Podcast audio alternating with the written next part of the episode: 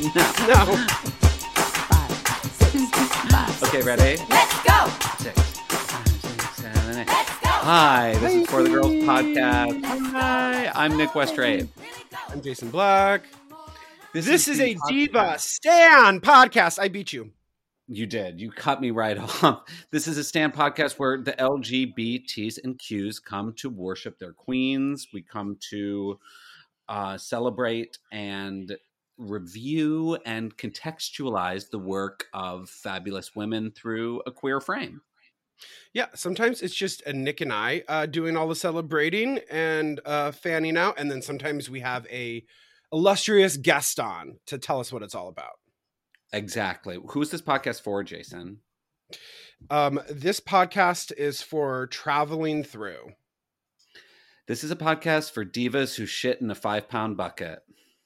This is a podcast for the movies, going to them. This is a podcast for ladies driving golf carts. Um, this is a podcast for that's all I have. That's all I have. I did Oh. two. I did This two. is a I podcast for two. brand new female auteurs. Ooh. See? Who do we Ooh, have? have, baby? Jay? Who do we have? Who do we have? Who do we have? Who is it? It's Chris it? Feil. I'm a female auteur? No one told me Yeah. that before I got up this morning. Oh, straight from. This is a podcast for seeing you down the road. yeah. Ooh, yes. Mhm. You're always going to see someone down the road again. yes. Again. Mm. Um, Chris, this is uh, uh, we've come full circle. Chris uh, is co-host of the amazing podcast. This is Oscar Buzz, which I was just fangirling out, saying that I've been there since the beginning. Haven't Mhm. haven't missed a spot yet. They do a weekly podcast. It's you know what's so funny, Chris is um, I thought I was the only gay boy in the whole wide world that related to Entertainment Weekly as their childhood Bible from the 90s and the aughts. But listening to your podcast, I've realized that I am just a small fish in a very large sea. Of that being everyone's every because because Chris and Joe, who we had on for our the hours episode, uh, will ask. Uh, they'll have guests sometimes, and the last guest, "How did you get your Oscar thing going?" And it's so much of that origin, right? Entertainment yeah. Weekly. Entertainment Weekly, The Hours, of course. Um, my close friend and nemesis Joe Reed had to beat me to talking about The Hours. Um, uh, yes, I mean we. Uh, I don't know if we've ever really had this conversation on mic on our show, um, but we always talk about how we feel like we are a niche show. Like we're uh, the show, the set Oscar buzz. We don't talk about movies that were nominated. Anything we talk about had zero nominations, but were in the conversation mostly by people who obsess over the Oscars. Like, um, uh, we just our next episode that we're about to launch is Carlito's Way. We talked about All the King's Men. We've talked about things like Mona Lisa's Smile. You know, movies that are expected Mm. to land with Oscar and they land with a splat instead, um, with zero nominations. So it's it, it's like it's kind of a show about being someone who's obsessed with the Oscars, and we'll see terrible movies or sometimes like movies that should have deserved better. You know, it's hard to kind of put us in a box, but that's what we are. You covered a movie that I thought should have had a lot more Oscars called Ricki and the Flash. Why didn't that happen? I know it might have had it might have deserved an Oscar for someone uh, named uh, Nicholas Westrate. Um, Oh my God. Thank you so much. I'm completely honored by that. uh, yeah, that's that's wild. I hope uh, that was a good experience for you. Um, if you listened to that episode, it was. Okay, good. Okay, It but let me do good my plug because we will be talking more about all things Chris and all things of this. They also did a whole mini mini series, a whole month on Naomi Watts. We do a mini series Oh. every May. Yeah. It was Naomi Watts last year. We'll be announcing very, very soon, if we haven't already by the time this episode airs, what this year will be. It's probably Oh, the it's- next Mm. one we've ever done. Um, well, I thought that Naomi Watts was everything. Yeah. That was fun. I thought that Naomi Watts was so fun. Um, but but listen, we're going to be taking him over to the Patreon to be talking about some of those Mhm. divas Mhm. uh, from his shows and some of the divas he wishes to cover or wants to cover. I know Claire Danes is in like the seven something club on your uh, podcast right Joe is better keeping track of this, but Claire Danes very quickly and suddenly and without any plan on our part became our most covered actress um, and now it's just kind of like no one can take her crown Uh-huh. um, so yeah we've talked a lot of claire danes Okay, but listen, we're gonna stop right there because if you aren't subs- uh, we'll subscribed, into it be a member to our Patreon. That's what we're going to That's get right. into right now. But that's not what we're going to get into today. And let's let's bring us back to some origins of inviting Chris onto trying to get onto this podcast because this has been in the works for a couple of months now. And Chris, I'm obsessed with uh, your first idea for what you wanted to absolutely just gossip about, just giggle and gossip about, which was a little delightful movie ca- called The Piano Teacher. listen okay so yes, yes, Queen, piano teacher, razor blades. Yes, um i mean true Joy, joy. Iki, iki. I mean, Isabelle Huppert is the finest living actress, period. No rivalry. And it's like, you could talk about other performances of hers, but like, that is the one. It's like the performance of the century. And also, like, I'm probably one of those more morbid people that, like, I've definitely posted a screen cap of her stabbing herself in the chest when it's like, good news. Like, I probably posted that picture when it was the announcement of Ammonite that Saoirse Ronan and Kate Winslet would be in a movie. Like, yes, stab me. Um, but also, like, I do genuinely love her in an unironic sense too. She's like been my guide through quarantine, um, and that movie's just like the one for her. and we were like, and we were like, no, you can't talk about your number one diva because that's going to be too depressing. well, well, Nick Nick calls me and he's like, I don't think we could do the clips. None of it's in English. And I was like, Yeah, babe, not the clips, but also, whew, that's dark. That is dark. This is, this is a welcome into my brain where it's like a lot of the things that soothe me are just like I, I I tell somebody that they soothe me and they look at me like they need to immediately take me to a hospital. Um, something's not right.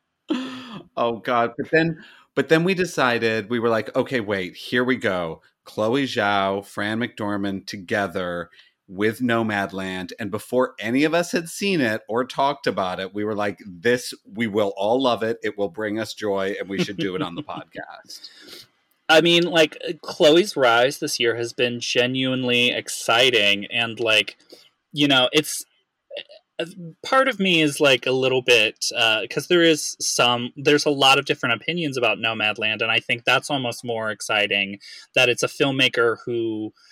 Uh, people can engage with on a lot of different levels, having a real moment right now, and not just like we all resign ourselves to that like this is a new genius you know but people are actively engaging with the work rather than you know like checking out and you know i think i, think she's really exciting I resigned myself. I resigned myself to when Nick was like, "We're going to talk about Nomadland Months before even seeing it, I was like, "Oh no, we are. We will. Oh, we will. I know, I know we will. We have to." you've been you're you're an og chloe stan you've been No. you were the one you were like if when you saw the Rider you were like you have to get to the theater immediately mm-hmm. you ordered So me. not OG because she, I did just actually see her first film yesterday. Songs my brother taught me. Uh, so very I, I good movie oh beautiful. But the Rider was a one of those rare Roma's the other one probably for me religious experiences that I had in the theater. Um, when I knew the movie was ending, I I physically arched my back, let out a howl, and then just flopped forward and started weeping in this very tiny theater. So I was like, really putting on a show for this beautiful, sensitive film. Um, That's almost and- an Isabelle Huppert move right there. yeah.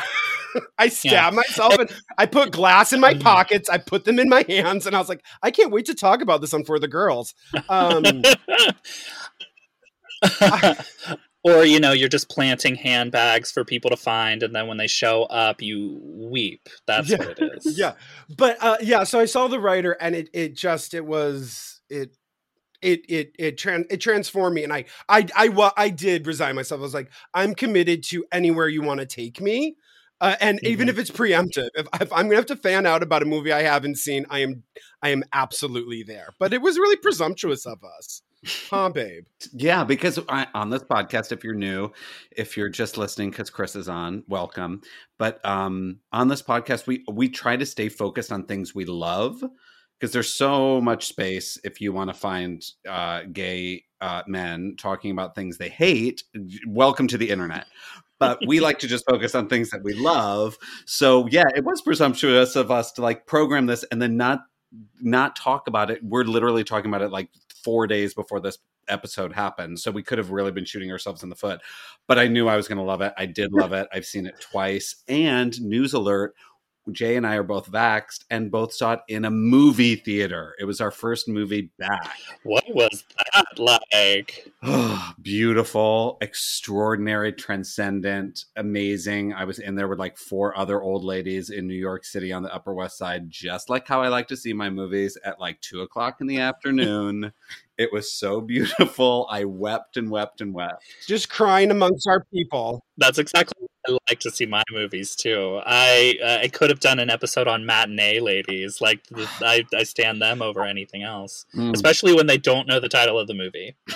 I I had a mixed experience seeing it because well well because of my full blown uh, Isabella uh, reaction to the Rider uh, of openly weeping. I and also not being in a public space in a year, and then being in a dark enclosed space mm. with you know with my elderly brethren. Um, I found myself like I was actually I've seen it twice. So I saw it in the theaters and then I watched it again. And but I actually wasn't breathing for like the first hour. Just because I think like it was everything was so big and so like there were so many things happening at once and then mm-hmm. on top of it i'm watching an, a movie of expansion. I'm literally watching you know travel. Huge open spaces. Open spaces and i have not been in open spaces. I've been in very closed spaces. So mm. i was just mm. like oh the world looks like this? Does it? Does it is this a simulation? and then, and then, of course, and I got a little nervous. So again, my first time not being out, but I definitely had that couple uh, behind me who were ha- were having their snacks and their questions being asked and answered back and forth. Mm. And thankfully, it stopped. But for a while, it was like, "What's her van called again?" oh. How did you see it, Chris? What was your viewing experience like? Um, I first was lucky enough to see it during um, TIFF, the Toronto International Film Festival, which was virtual, um, at least in, unless you were Canadian. Um, they got to actually see it in person. So it's like I, it was deep in the time of great, every movie I watch is on a computer screen, and it still felt transportive even though I'm obvious I didn't see it in a theater. But it, I was also saw it at a very particular time of quarantine where I was like really getting into the sense of like what does it mean to be alone or mostly alone. Mm. So I feel like that really shadowed my viewing of it where I'm like, no, it's not about anything other than sometimes people need to be alone. Um, mm-hmm. and like uh, that that is what moved me and continues to move me about the movie that it's like it's uh, personal journeys that you can only have on your own or with like a limited set of people.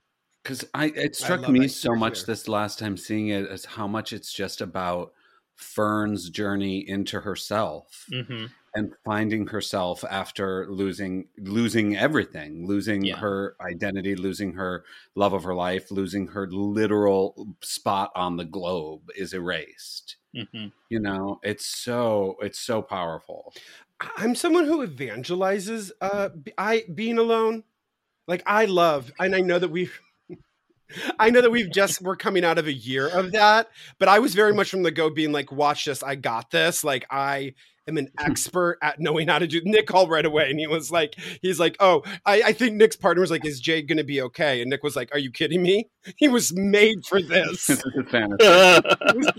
fully prepared. See, I'm I'm pretty extroverted. I can be a really like guarded extrovert, but I'm like I definitely had a hard time not seeing anyone other than my partner in our studio. So like I very much was like on Fern's journey of like, you know, not having or like trying to find a sense of community in these really um, unique circumstances, I guess.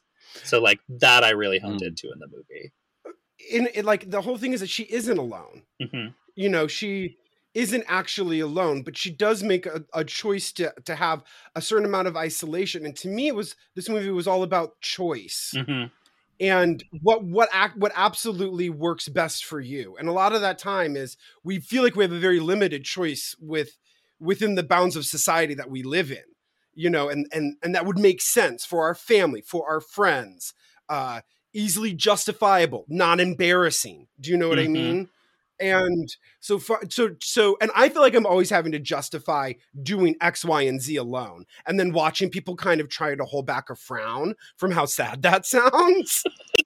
And Mm. and then i always have to get into being like no it was wonderful. It was fabulous. Like i i have the best time with myself. And so Mhm. watching this i was like i see you fern. Oh here's my first so okay so so we're all in varying degrees but if we were to have a van like fern's van go which is the name in nomadland what would your van name be Vanguard. Her name is Vanguard. Oh. oh whatever whatever what's van go whatever Van Gogh. whatever same fucking thing Pokemon Van go to the polls. What would our van would- be what? called? Oh, that is a good question. Van. I mean, I do. Okay, I'll start because I do name all of my cars after divas. My first car was named Mona after Bette Midler's character in the film Drowning Mona. Amazing. My second car was named Elaine after Elaine Stritch. Exceptional. And then now my current car is named Little Edie Falco, which is a mix of Little Edie Beale and Edie Falco. so Get out of town. if I had a, I guess if I had a van, I would name it after another diva, and it would. I guess. Oh, and because I'm reading her autobiography right now, I'm going to name it Shelley Winters.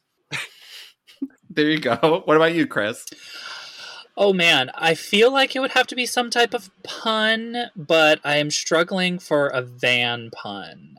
Not like Rip Van Winkle. I'm not a huge Housewives person, so it wouldn't be Lisa Vanderpump. Um, Van uh, Vandra? Oh, it could be Vanjie. I would maybe I would name it Vanjie. oh Miss Vanjie. yeah. Oh, Miss Vanjie is a great name for a Miss van. Vanjie. yeah Yeah. yeah It only What about- drives backwards. yes, there it is. There it is. oh here comes that girl coming in backwards into our little bonfire again shit It only goes in reverse. Yeah. It's really loud too. What's your van name, Jay? Well, I I na- I've been naming all of my cars since I lived in LA after um 90210 characters. So my first car was Dylan. This car is Brenda, and I'm pretty sure I've decided because I'm gonna have to get a new car here soon. It's gonna be Kelly. Um, Mm. but I don't know if I and and so it could be Kelly. And I have a girlfriend who had a van, and her van, um, I tried to get her to uh name it Alecia Moore, Pink's Pink's um government name. And in fact, I was And in fact, I would still call, but she but she was not about it and she named it Shavan. Um so Shavan is good. Shavan is good, but so but so then I might have to just reclaim Alecia Moore. Shavannah Guthrie would also be good. oh. Stop, babe. All right, and we're done. Goodbye. That was it. Goodbye. That was our Nomadland episode. See That was y'all our on the Nomad road. episode.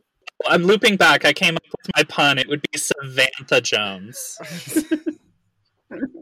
Samantha Jones. I came oh, up that my is pun. good. I there like Miss eventually. Vanjie. I'm sticking with Miss Vanjie. Only if it only drives in reverse. yeah. It's really loud and goes in reverse. Yeah. um, okay, so back to Chloe Zhao. I'm obsessed with, and since we have an actual film critic and film historian on our podcast, um, Chloe Zhao is one of the like nine people ever to be nominated for director, writer, editor, And what else did she do? She did craft services. I think she's credited as a producer. There's a chance for her to win like four Oscars. Did she produce? I think maybe she didn't produce It's amazing. Nomadland, but I'm not. Fran definitely produced it because Fran could still get a third Oscar even if she doesn't win for Best Actress. We don't have to get into that, but she, I know Fran at least produced it. Oh, we're gonna get into it. Are you kidding? yes, yes. Chloe is credited as a um, producer on the movie. Oh, I'm Oh, okay. I just love her being Yeah. in this. Oh, good. So she can win picture too. I just love that she's up there on her first time at the Oscars in with all of these like huge auteurs who have done all this shit before. She and she's so unbothered by it. It's like the most beautiful presence in all these terrible Zoom award ceremonies. She has this kind of just gorgeous, real, authentic, um, pure presence that I'm obsessed with. Well, you can tell that she appreciates it um, and appreciates that people are responding to the movie and that the movie is very passionate to her, but it feels very unvarnished to a lot of the like Hollywood bullshit. Like, whenever you've seen her give these acceptance speeches, it doesn't feel like canned, it doesn't feel like she's uh, producing, for lack of a better word. You know, it just always feels very genuine and uh, like. Uh, humble but like we know the type of uh, movies she's produced so we know like she's also a genius Yeah, Mhm. she what? She spent five months on Nomadland filming or filming. I mean, uh, it was the filming was oh i didn't know that yeah. So the filming was off and on because they were trying to capture the seasons. Mm-hmm. Um, but they all lived in you know during the time like her, Fran, I think Mhm. David too. They were living. They were actually living in vans. It was the same thing for her first two movies. She was in South Dakota for years, uh, living around the um, the reservation that she was shooting from. And so I think there's something about her immersion in that and not just kind of trying to um culture vulture it Mhm. that that makes that that when she speaks on it she has a real um knowledge and personal experience with the subject matter that she's and that's what she was doing for her upcoming film Mhm. the eternals she shot into outer space for a couple Her- of years Her and Richard Madden, Mhm. and lived on a star Uh, it's a yeah, they lived on a moon of Jupiter, another and uh, it's pretty hot. It's so that's going to be so weird. The whole Eternals thing is going to be so strange. especially because we haven't seen a damn thing from what that movie is i'm like dying not a character design, nothing. I have a feeling that it will, as soon as she wins Best Director, or maybe it's the day after the Oscars, they're going to drop something for that movie so that, like, Is it going to be her Catwoman? let's hope not. I, I definitely think Chloe Zhao has um, more refined directorial skills than Pitoff. Um, but no, I, I auditioned, mean, I auditioned for the Eternals to play the gay Eternal. Didn't get it. oh wow. Yeah. you know what she said what she I, I i was listening to an interview with uh uh, uh barry jenkins was uh, doing an interview with her for variety and and he also just got some marvel keys i can i don't remember what the movie is that he's directing but i'm pretty sure he got I don't know He if it's Marvel Marvel, but I know he's doing a Lion King sequel for Disney. hmm oh okay maybe it's the disney keys and so they're kind of talking about doing these big budget movies and she just talks about how what she's obsessed with is creating space the space around things and that's kind of what informs her projects Mhm. and then that was that aesthetic the the kind of uh, uh you know not narrative based but but building around it to kind of create the atmosphere and and to create her ideas is that's what she's bringing to marvel so i'm i'm like okay bring that like Mhm. fill the fill all the fill all the you know uh, celestial beings with Mhm. god knows what kind of money and i'm here for this Well, and the way she describes her Marvel experience is that she was kind of given free reign, it sounds like, or at least that's the way she kind of projects it. And maybe some of that is a lot of the people that have interviewed her coming to her with the expectation of like Marvel is an assembly line, you know, and she seems to have really created the movie that she wants um, with Eternals, and I think that only piques my curiosity more because we haven't seen anything from it. Because the idea of a Chloe Zhao Marvel movie, it's like, what is that? Um, it could be anything. I just like look at the Eternals um like title or whatever and I'm that's all I have so I just try to break down what can I see and then just the words the Eternals. All we have is the logo and a million logo. photos of Kumail Nanjiani. Right. Yep. I, I mean, and thank you. All I know is that, that if Linda May is not playing one of the Eternals, I'm not going. Yeah. she should be the henchman to Angelina Jolie. Yeah. Talk about, I mean, I don't know how Linda May, I know that they did put all these actors up for, they did submit them for the awards, but I mean, I, and I know the Glenn Close hive is going to come for me, but Linda May is my supporting actress of the year. I'm just like so in awe of that performance, of the bravery of all of these people, like how personal it is. Swankie. Swankie. Swankie. I'm being oh, Swankie. Swankie Hive Rise. Like that performance is so gorgeous. Do you know that I just heard that Swankie actually had a little bit of acting credits before this? She was like um she was like she did something in an, um, like a nat, like a natural history museum playing the captain's wife in Fuck some yes, reenactments. Fuck yes, she so did. Chloe Zhao was like she actually has like a little credit to her, and I think she can do more. Like Chloe Zhao was like, I actually think Swankie could be in some other pictures. I was like, yeah. when, I was watching it for the second time I watched it. I was so because obviously Swankie is not dying, but that moment when she kind of collapses by her van and she gets her the water and she's starting to tell Fern her symptoms and everything. I was like, fuck, this woman's amazing. Mm-hmm. That's called red, white, and blue jasper. What's that?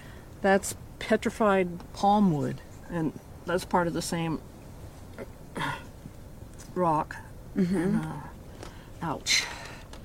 Um, Careful, That's another one of the red, white, and blue. And what's going on? What? What? What? I don't. I don't feel very good. I gotta hey. Here. Sit down. Got it. Oh. What's going on? What do you My need? head hurts really, really bad, and I'm nauseated. Water help? Would water oh help? yeah. Oh boy. Careful arm. you all right? Mm, I. I guess I'm all right. Are you okay? Um, doctors told me that well, I had uh, cancer removed from my lung a while back and small cell carcinoma, and they told me it's spread to my brain, and they've only given me seven or eight months to live. I'm sorry. I'm sorry. Yeah, that's an incredible story. Um, and like does remind you too, because like, yes, as you mentioned, Swankie is not dying, but um, I think there's a certain um level that people approach this movie except uh, for anything that isn't frances mcdormand well it's like oh well this is nonfiction you know? She's chloe zhao's just showing up with a camera and letting these people talk and while there is mild truth to some of that it is still something that is crafted and like she's building characters and she's capturing you know something that is not entirely um like that. You know, it's not like she just plopped a camera down and happened upon yeah. these people. You know, they are no. Swankie is a character. Linda May is a character. Um, I mean, Swankie has said she's like, this is. I'm. She's like, besides not dying, which my husband did die of brain cancer. Um, besides that, this is 99% me. That monologue about mm-hmm. the bird that Swankie does, um, Chloe Zhao had heard, and so and Chloe Zhao said she heard heard um Swankie talk about it, and that was her in. She said, "Okay, there's my in to this character," and then she tried mm-hmm. to say, "Then what can this be the in for Fern?" I'm gonna take my trip. I'm gonna go back to Alaska again because some good memories, and um, just do what I have to do. I have this book called Final Exit by Dr. Kevorkian. They call him. Some people call him Doctor Death, and it's like various ways that you can end your life if you need to. And um, it's kind of like a recipe. I have it if I have to fall back on it for some ideas, but I'm not I'm not going to spend any more time indoors in a hospital. No thanks.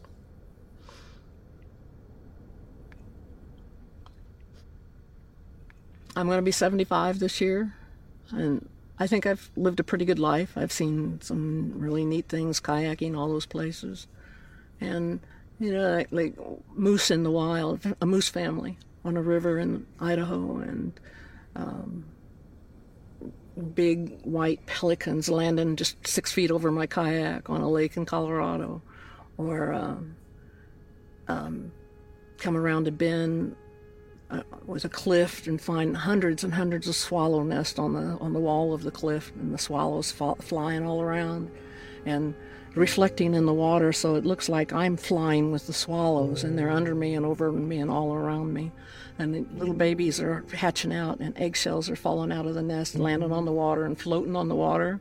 These little white shells. It's like it was just so awesome. I felt like I'd, I'd done enough. My life was complete.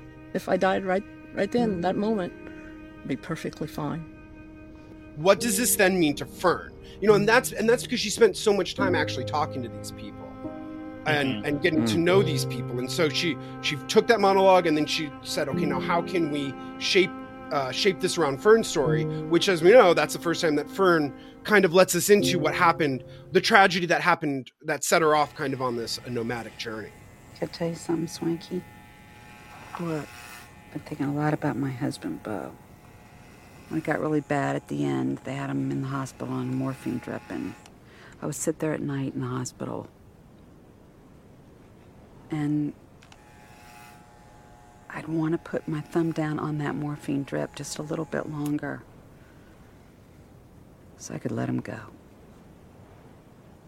Maybe I should have tried harder so he could have gone sooner without all that pain.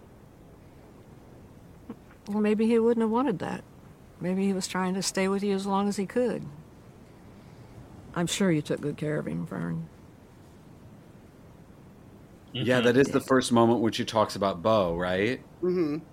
Yeah, and it's it's something so beautiful of uh, that I find so extraordinary about Frances McDormand's performance. And if anyone wants to like, I'm sorry, I think she's one of the greatest film actors of all time. I know that's not like an Mhm. incredibly controversial thing to say, but someone a who is an actor who can do this next to non-actors or people basically playing themselves and still seem this authentic and this real and this true mm-hmm. and can also craft something that can let us into the that she lets us become a nomad. The structure that chloe zhao has built of this woman who is just becoming a nomad learning to be live this lifestyle so that we can go into it and having a, an artist of fran's caliber craft that for us so that we have a way in so that we can connect to these real people it's so brilliant Mhm. to me and it's the first time chloe zhao's really done that have a, an expert actor join her band of uh, non-professionals or first timers or whatever you want to call them you know Mhm.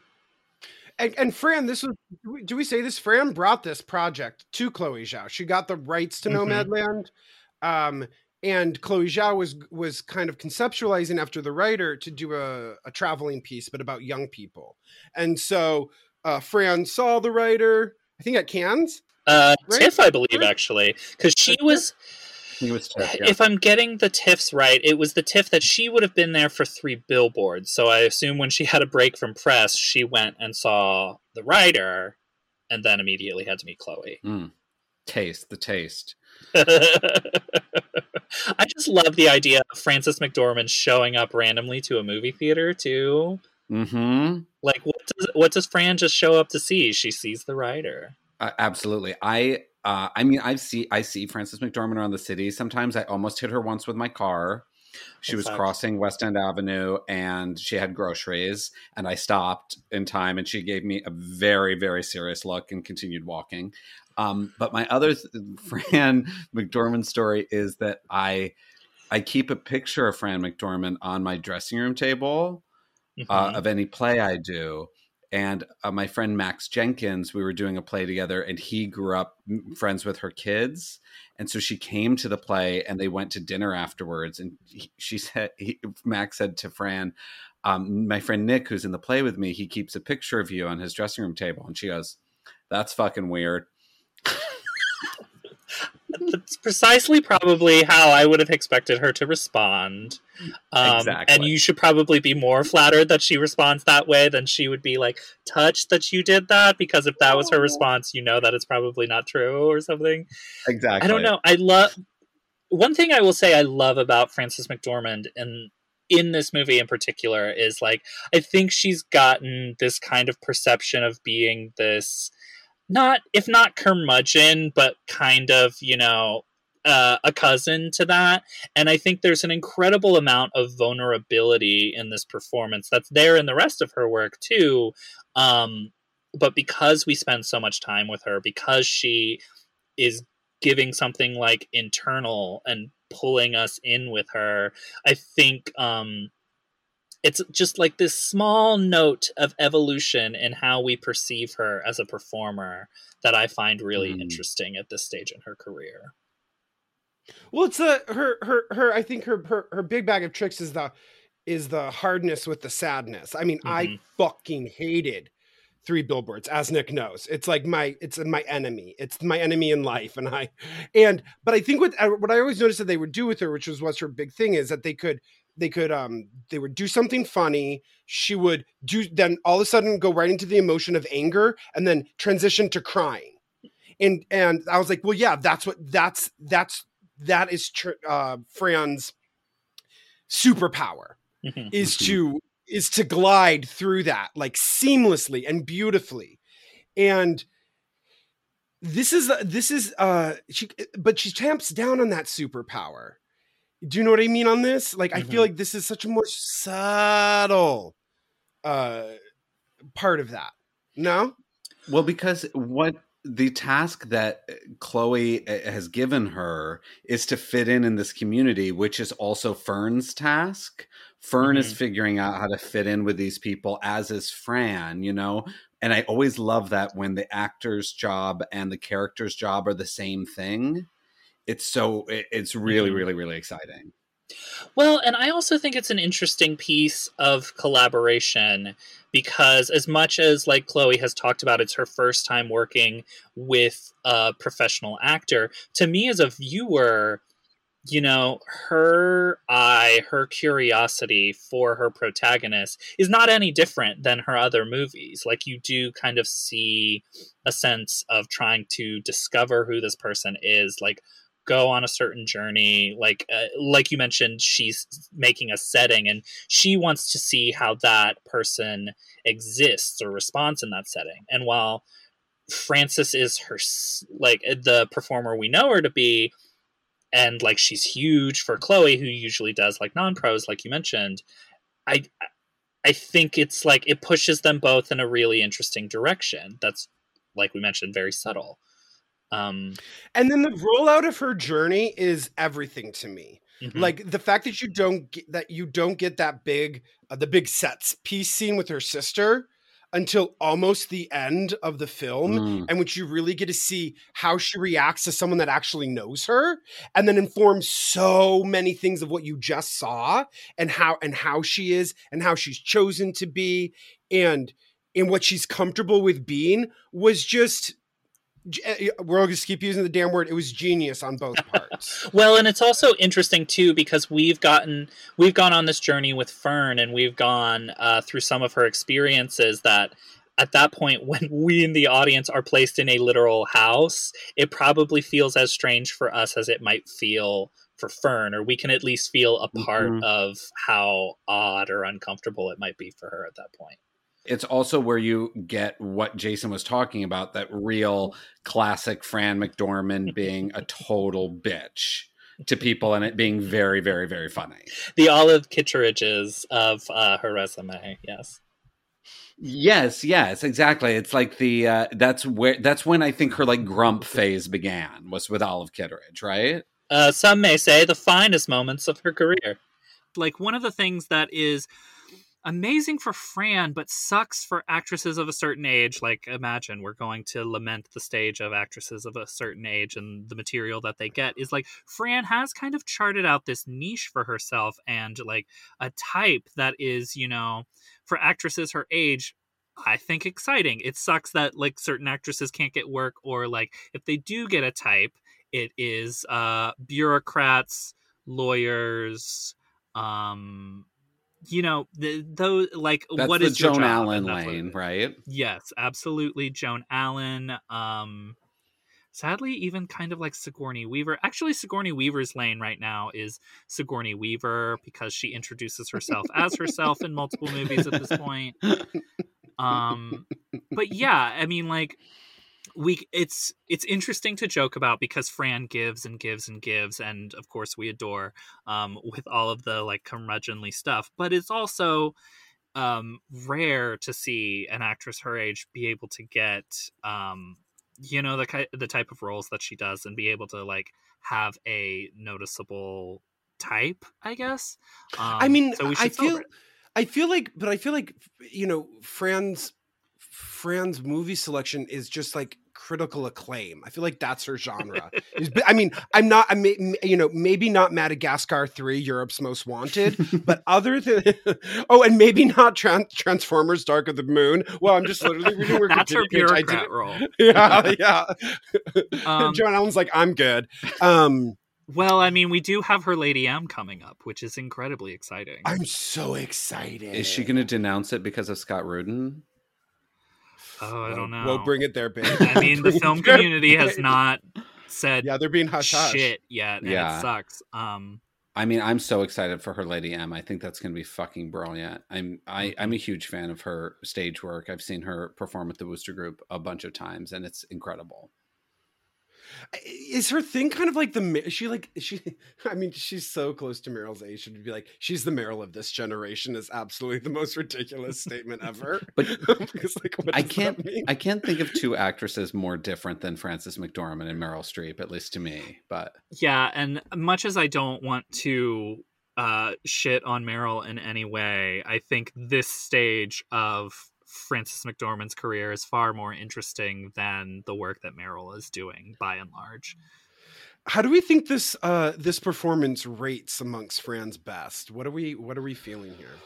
Oh, I mean, it's up there for me. It really is up there for me. I mean, everything we were talking about before with how internal it is and how just it feels like she's really revealing her whole soul to us in a way that Mhm. she kind of never has. Fran is such a master of genre and tone, you know, and I think that comes with her partnership with the Coens for so long. And uh, this is something completely different. It's like um, a bolt out of the blue for me.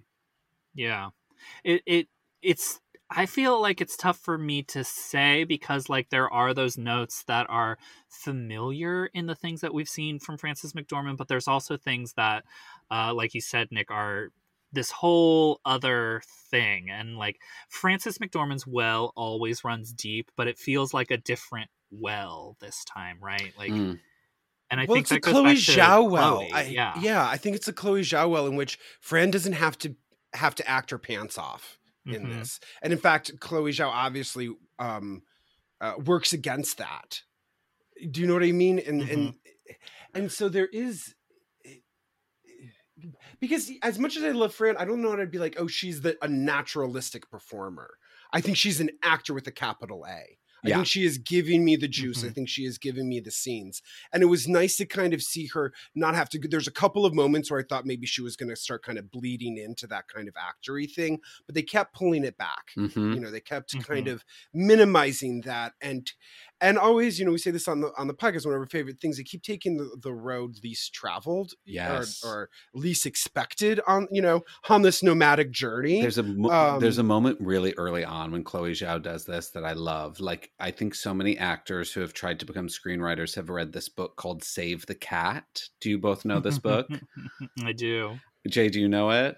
no. It's this screenwriting book that uh, has this uh, thesis that you have to do this thing early in a screenplay where your lead character has to save the cat, which is some redeeming thing they do that makes you love them or makes you know that they're not all bad or not what you think they are.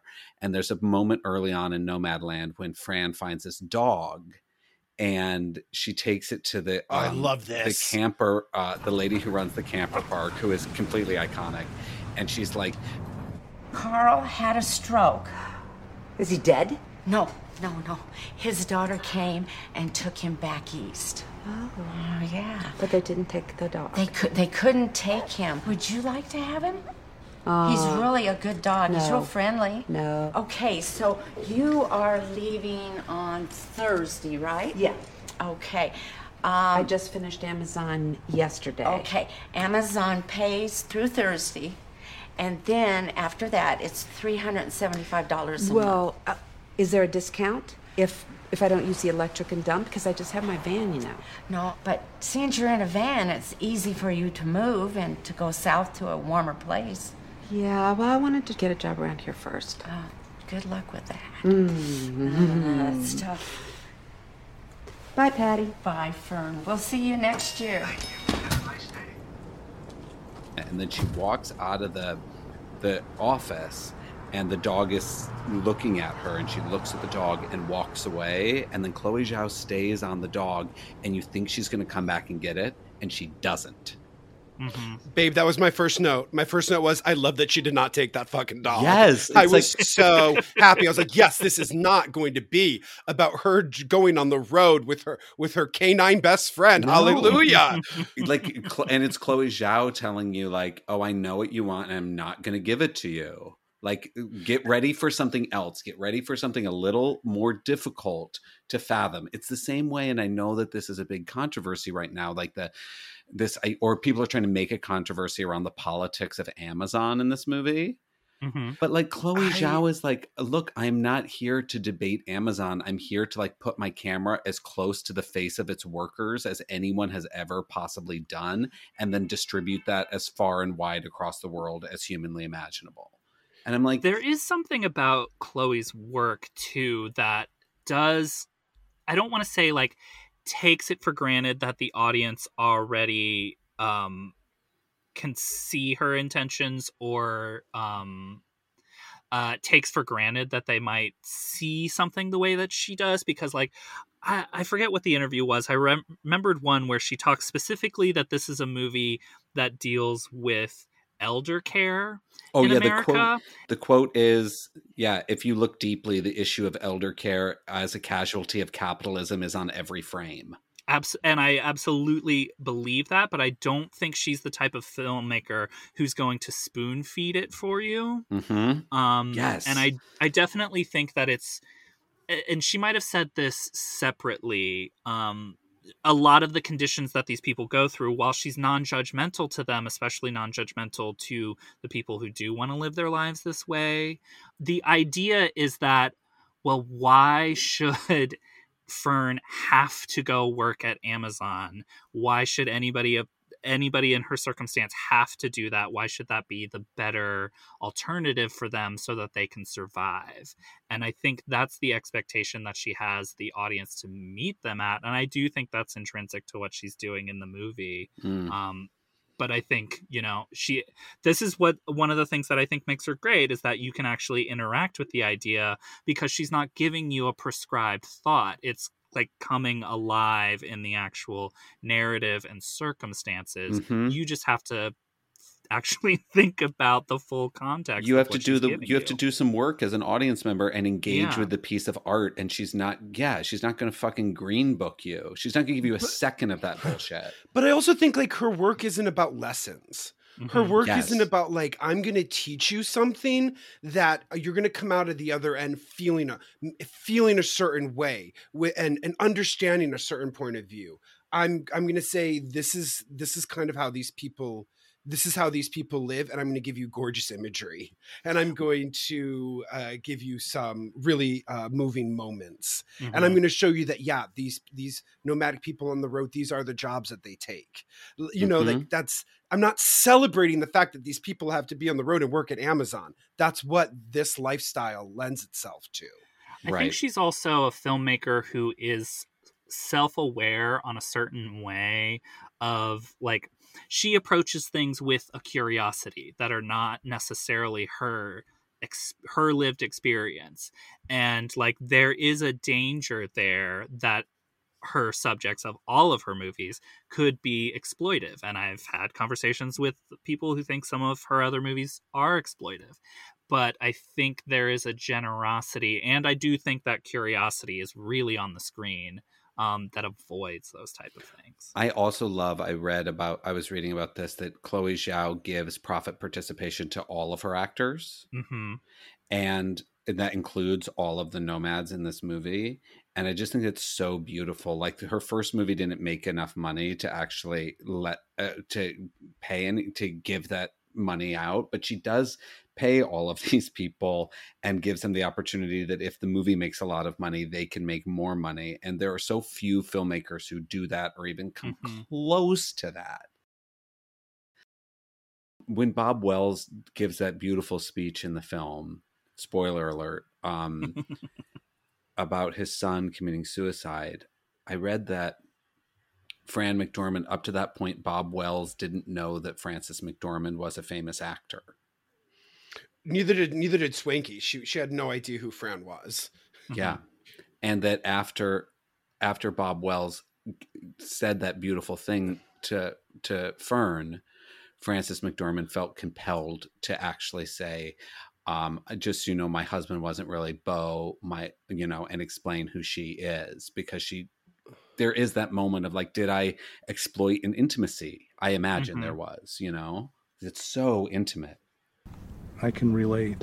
Um, I, I, rarely ever talk about my son, but uh, today would be today would be his 33rd birthday, and five years ago he took his life.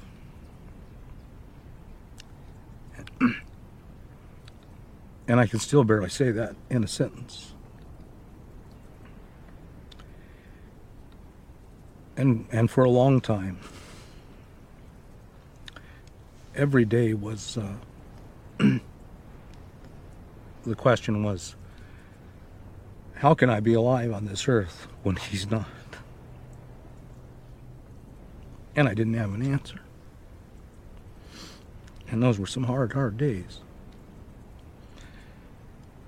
But i realized that I could honor him by uh, helping people and serving people. It gives me a reason to go through the day. Some days that's all I've got. And out here, there's a lot of people our age, and inevitably there's grief and loss. And a lot of them don't get over it either. And that's okay. That's okay. One of the things I love most about this life is that there's no final goodbye. You know, I've met hundreds of people out here, and I don't ever say a final goodbye. I always just say, I'll, I'll see you down the road. And I do. And uh, whether it's a month or a year or sometimes years, I see them again. And I can look down the road and I can be certain in my heart that I'll see my son again. You'll see Bo again. And you can remember your lives together then.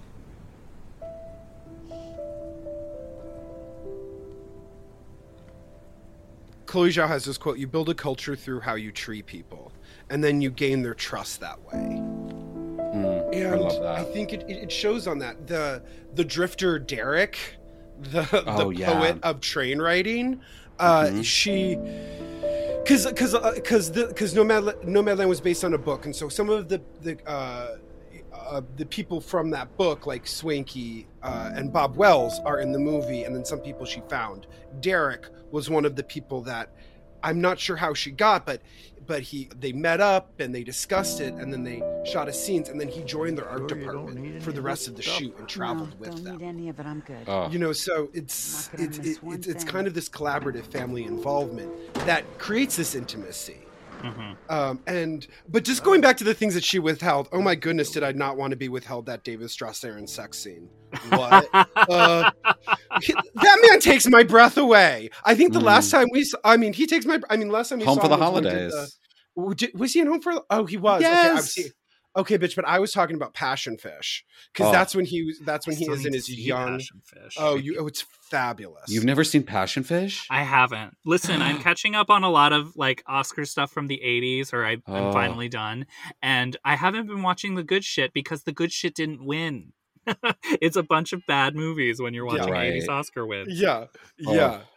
Yeah. It's well, such a beautiful film, and he brings the passion to my fish every time. David Strathairn. Mm-hmm.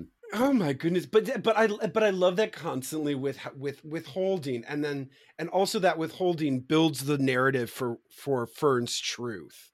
You know, if Mhm. there's any lesson to me, like I- it goes back to what I first said about about choice, about the choices we make uh, to try and live the most authentic and full life. It Mhm. seems to be about the reaffirming about making those choices. You know, uh, there's the first scene with Bob Wells where he kind of talks about how we are we're we're roadies because we're anti-capitalist and kind of goes into this screed. And, and the odd thing is that we we not only accept the tyranny of the dollar, the tyranny of the marketplace, we embrace it. Uh, we gladly throw the yoke of the tyranny of the dollar on and live by it our whole lives. I think of, an analogy as a workhorse. The workhorse that is willing to work itself to death and then be put out to pasture. And that's what happens to so many of us. If society was throwing us away and sending us the workhorse out to the pasture, we workhorses had to gather together and take care of each other.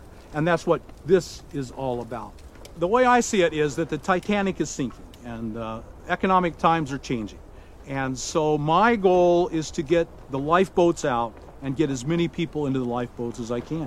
And for a second, I was like, "Oh, is this is, is this the pitch? You know, is this going to be the trajectory of this film to show how wrong everyone else is in in their uh, you know tiny little cookie cutter houses?" And and then she decides to wham us with the sister scene, with this iconic sister scene in which you kind of do a flip on that, in which your sister says, "The cost of your choice has left me with a hole inside myself." I know we're not as interesting as the people you meet out That's there. not what I'm talking about. No, that's what it is. It's always what's out there that's more interesting. You left home as soon as you could. You married Bo after just knowing him a few months. And then you moved to the middle of nowhere with him. And then even after Bo passed away, you still stayed in Empire.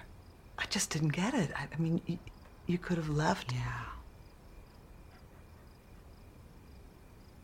See, that's why I can't come here. I never said this to you before, and maybe I should have. You know, when you were growing up, you were eccentric to other people. You maybe seemed weird, but it was it was just because you were braver and more honest than everybody else. And and you could see me when I was hiding from everybody.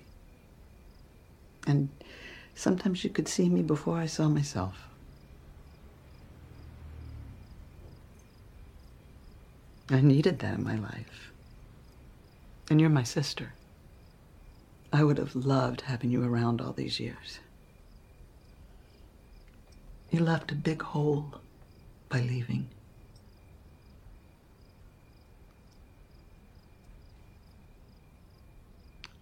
That one's on me.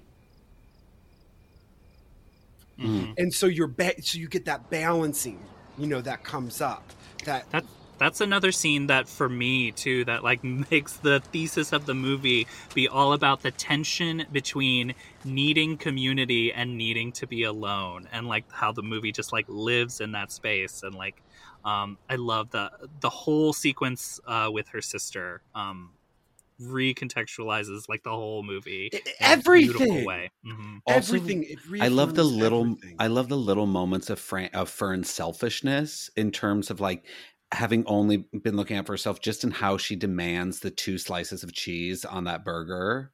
All right. Ooh, that looks good. Mm-hmm. I want that one.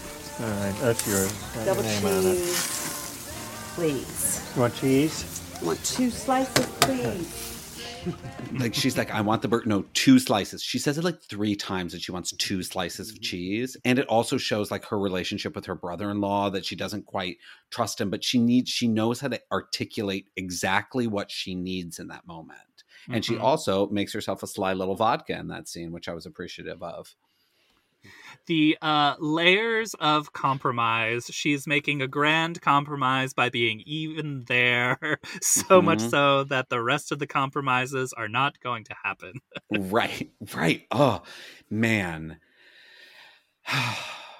one of the main kind of or my favorite thing to watch on hashtag van life YouTube videos is when they redo their van and put in Mm. their and the, and they get really happy that they have like a cork board and that this thing is a table and then a bed and then a dog bed and then a this and then a that and I I I love that she's captured that she's able to act- authentically capture those small moments Because Mm-hmm. what does Fern make in the like door of the van? She makes or the ta- she makes herself a table. Right? She makes herself a little table that comes down. Yeah. Yeah. she can cut where she can cut like little food Also, the best use of a plate since Rachel getting married. oh my god! Oh my god! Like, Absolutely. I mean, that plate, A, J, Frances McDormand reminds me of your mom a lot, Mhm. but Swankie also reminded me of your mom. But every every uh, older woman reminds me of your mom, older Jay. woman is like Who has is kindness in their heart reminds me of your mother. Um, Her name's but that- Michelle, but we call her Old Sheller. Old Sheller, absolutely. But that plate, She is every old woman. They're all in her. they're all in her, absolutely. But when David Strathairn breaks that fucking plate, Where do you want this? Fern, I'm sorry. I'm sorry. I didn't know. Go over there. You don't have to shout. okay? Stay over there. I'm going. it isn't this like.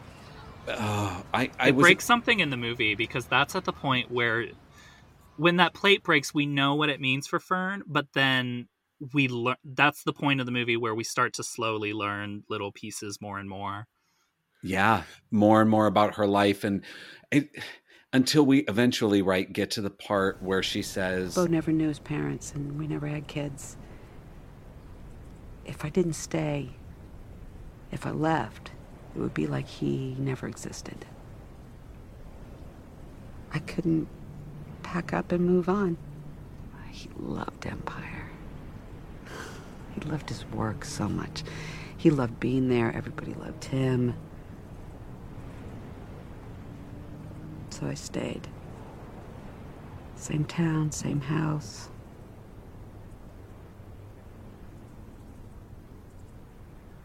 It's like my dad used to say what's remembered lives. I maybe spent too much of my life just remembering Bob. You know what I mean? That she spent too much of her life remembering, right? When she mm-hmm. confesses that to Bob Wells. Like, and it's all linked in. And the way Chloe Zhao just does it so delicately, it's like as delicate as a old yard sale plate that you've glued back together this movie, you know? And it, and it keeps and it's like i said yeah it's not it's not this like straight line parable. It's just it's a prism that you keep kind of looking at the different refractions of it all you know and and at some point you think she is this like fierce independent person but then the more you know about her trauma and the idea that she's not just that she's possibly running away from certain connection but also living but by that running away she's also still living in the past and holding on to uh, and this is a way to kind of freeze in time and hold on to these memories and not grow you know so like that's the thing you I, I you know when i watch a chloe zhao film i walk away just being full my very first experience is that i feel full and then i have to kind of break down what that means you know and, and Mm. kind of uh, parse out the the the experience or the things I've seen. But but no matter what, it's it's it's a filling. It's a filling station. I'm at that gas pump, and I'm uh, my my van, Alecia Moore, is fully charged uh, with a bunch of ideas. Listen, when I park my van Shelley Winters at a gas station, I need that lady from this gas station to come out. You know that that the diva church you should lady? diva you should know who wants her to go to the church. Yes, she was amazing. Yeah. Hi. I'm Rachel. I'm the manager here at Fox Peak. Hi, I'm Fern. Hi, Fern. Um, I asked someone and they said I could park here overnight. Oh, you're fine. You're more than welcome. But you know, it's the temperature's going to drop. It gets really cold here at night. Yeah, I know. Really cold. I can tell. Yeah. I don't want to overstep my bounds here. There is a church down by 7-Eleven. It's a Baptist church, and they do have open beds. I'm gonna be good. Okay. Okay. We're here if you need anything. Thank you. I'm uh, I I was glad that that movie that scene shows up in the movie too because that was my expectation for for what they the type of people they would meet along the way the whole time that like these my and my fear too because like these people want to live independently when they live in these van camps that like they would be descended upon by churches or something. Oh Um, right. People trying to like, save that that scene is very smartly positioned gets it out of the way early in the movie. Um not that that character is necessarily doing anything wrong but uh i was afraid of proprietary uh behaviors. I also love the little teeny scene when the man looks in her uh, window. Oh, Jesus.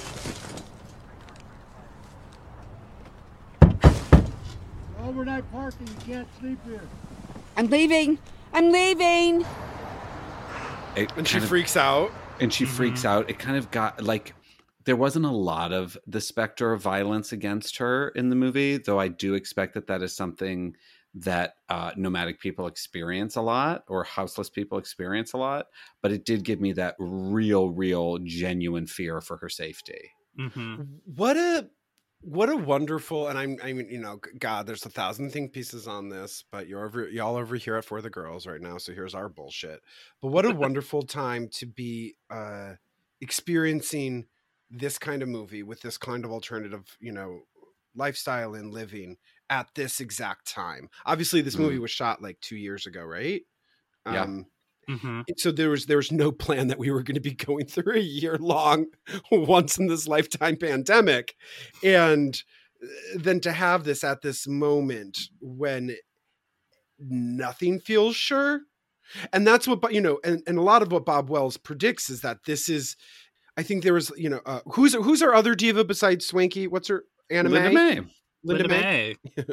and uh, Linda May was uh, Linda May was saying that uh, when she first started going to you know where that big gathering there was 500 and when she stopped because she's not actually on the road anymore i think she built a house in 2014 um, but when she stopped there was up to 5000 and that was in 2014 and how much that's growing and how much that continues to grow and how much that has uh, been predicted by bob of just being like there is no there's been no certainty you know especially after 2009 there is no certainty there uh, there is no trust that you're going to work for a job and that then they will take care of you in your elderly life that has proven to not be Mhm. true um, you aren't going to be able to possibly continue to exist uh, and and that's what Bob said. He got divorced and he couldn't afford rent, and so then he chose a van. Da da da da da. da. And so there's just just that just the just the moment of all this is it blows my mind. I know it's it, Mhm. it, it's an incredible movie to have at this time, and it's it's like Parasite last year. Like there's um, this sense of inevitability as we come up to the Oscars because it's so perfectly fits with the time that we're in that I kind of can't imagine it going to anyone else. Can you, Chris?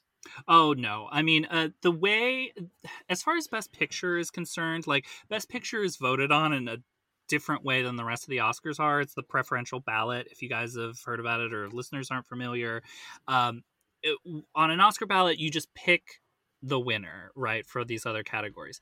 Best Picture is what they call a preferential ballot, where you basically rank your options.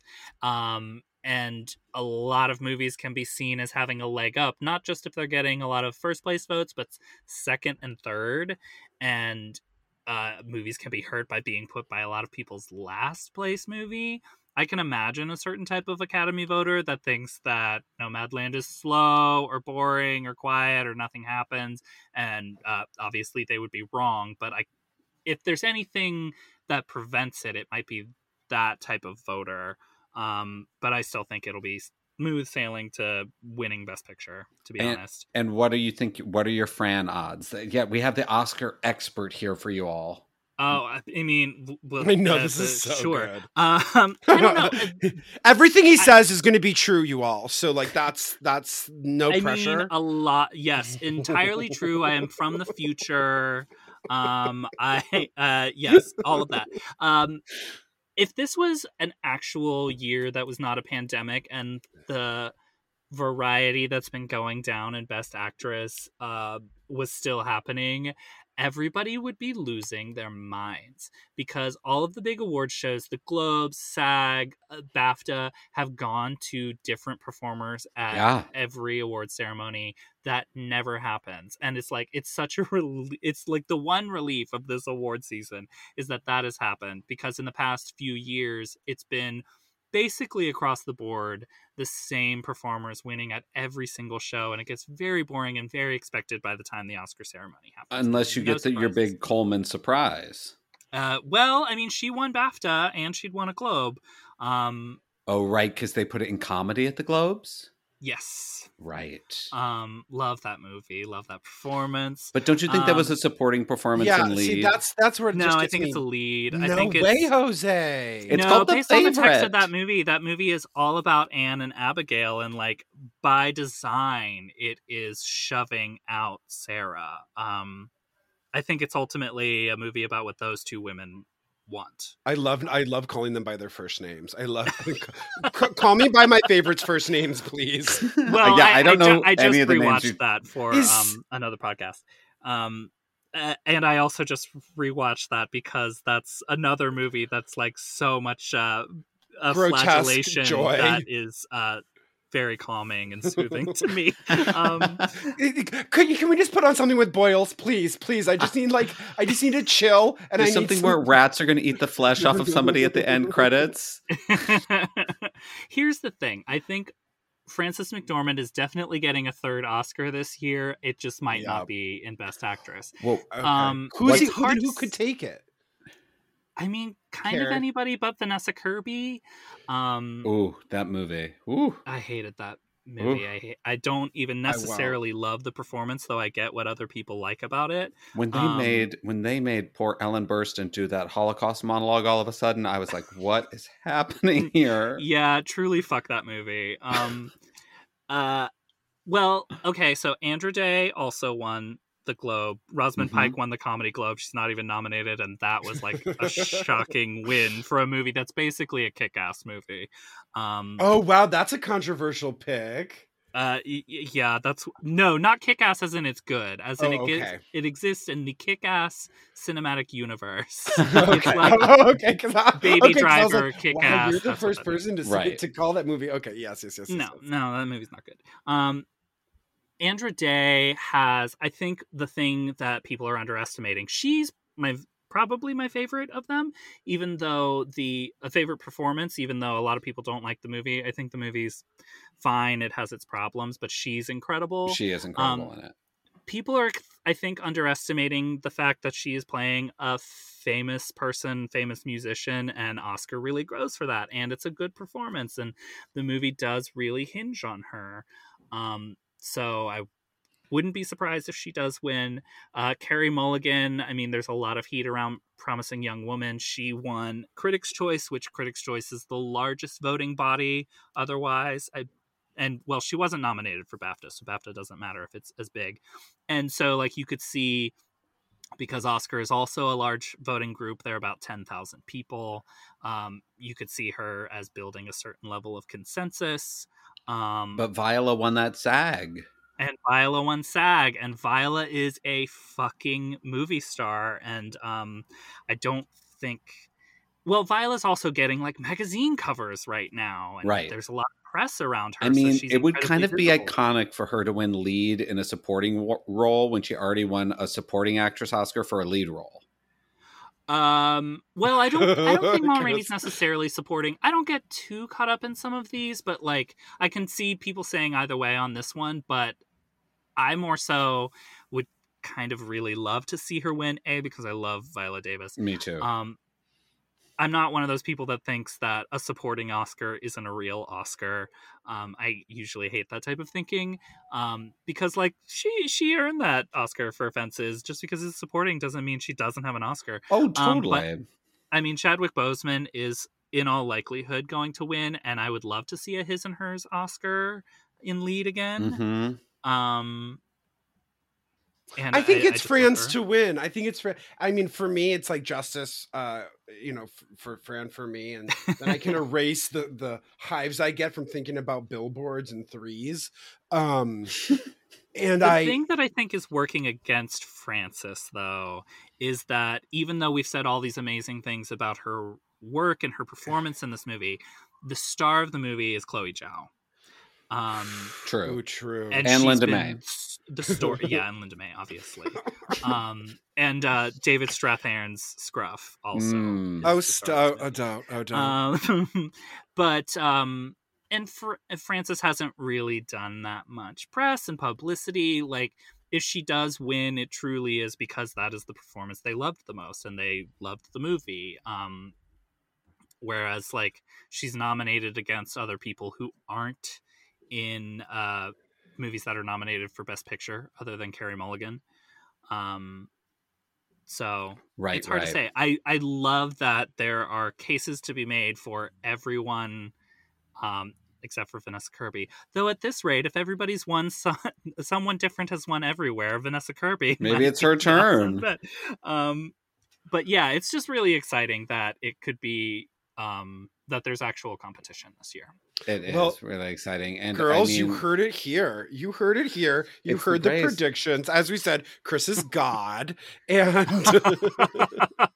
um, from your mouths to hopefully my bank account.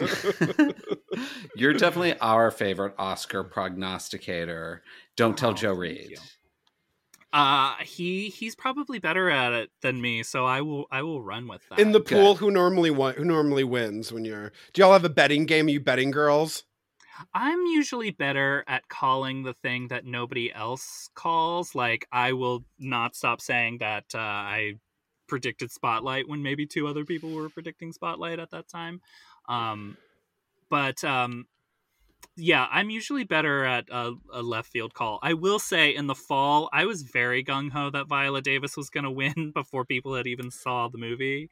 Um, but I, I, I, I my feeling kind of changes every day. At this very moment, I wonder if the visibility of Carey Mulligan being on SNL might help her a lot. Um, and that movie seems to be gaining momentum again in a way that she might be But my then momentary pick. Don't forget that this podcast, which is the biggest diva podcast internationally, is coming out just six days before the ceremony. So, you know, eh, this could swing it back to Nomadland. Right in the thick of voting too. Voting hasn't even opened from the time that we're recording. That is the why we did this. We are the Chloe Zhao hive, and we're going to make Yeah. it happen for our girls, Chloe and Fran. And and and you know what? I you know, uh, whatever happens, I'm on the, I'm on Choo Choo. I'm on the Chloe Zhao train. Um, give her all the gifts uh, Eternally.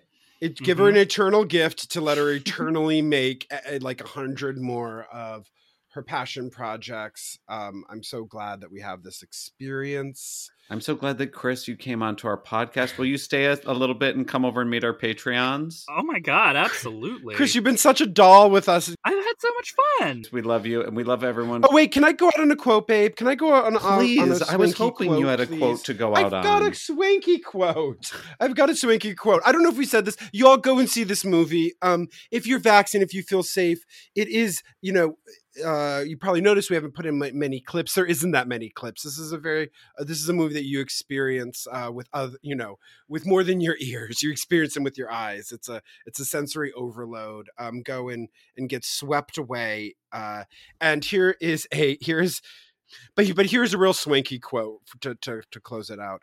I'm just a lone old granny desert rat loving my life every day.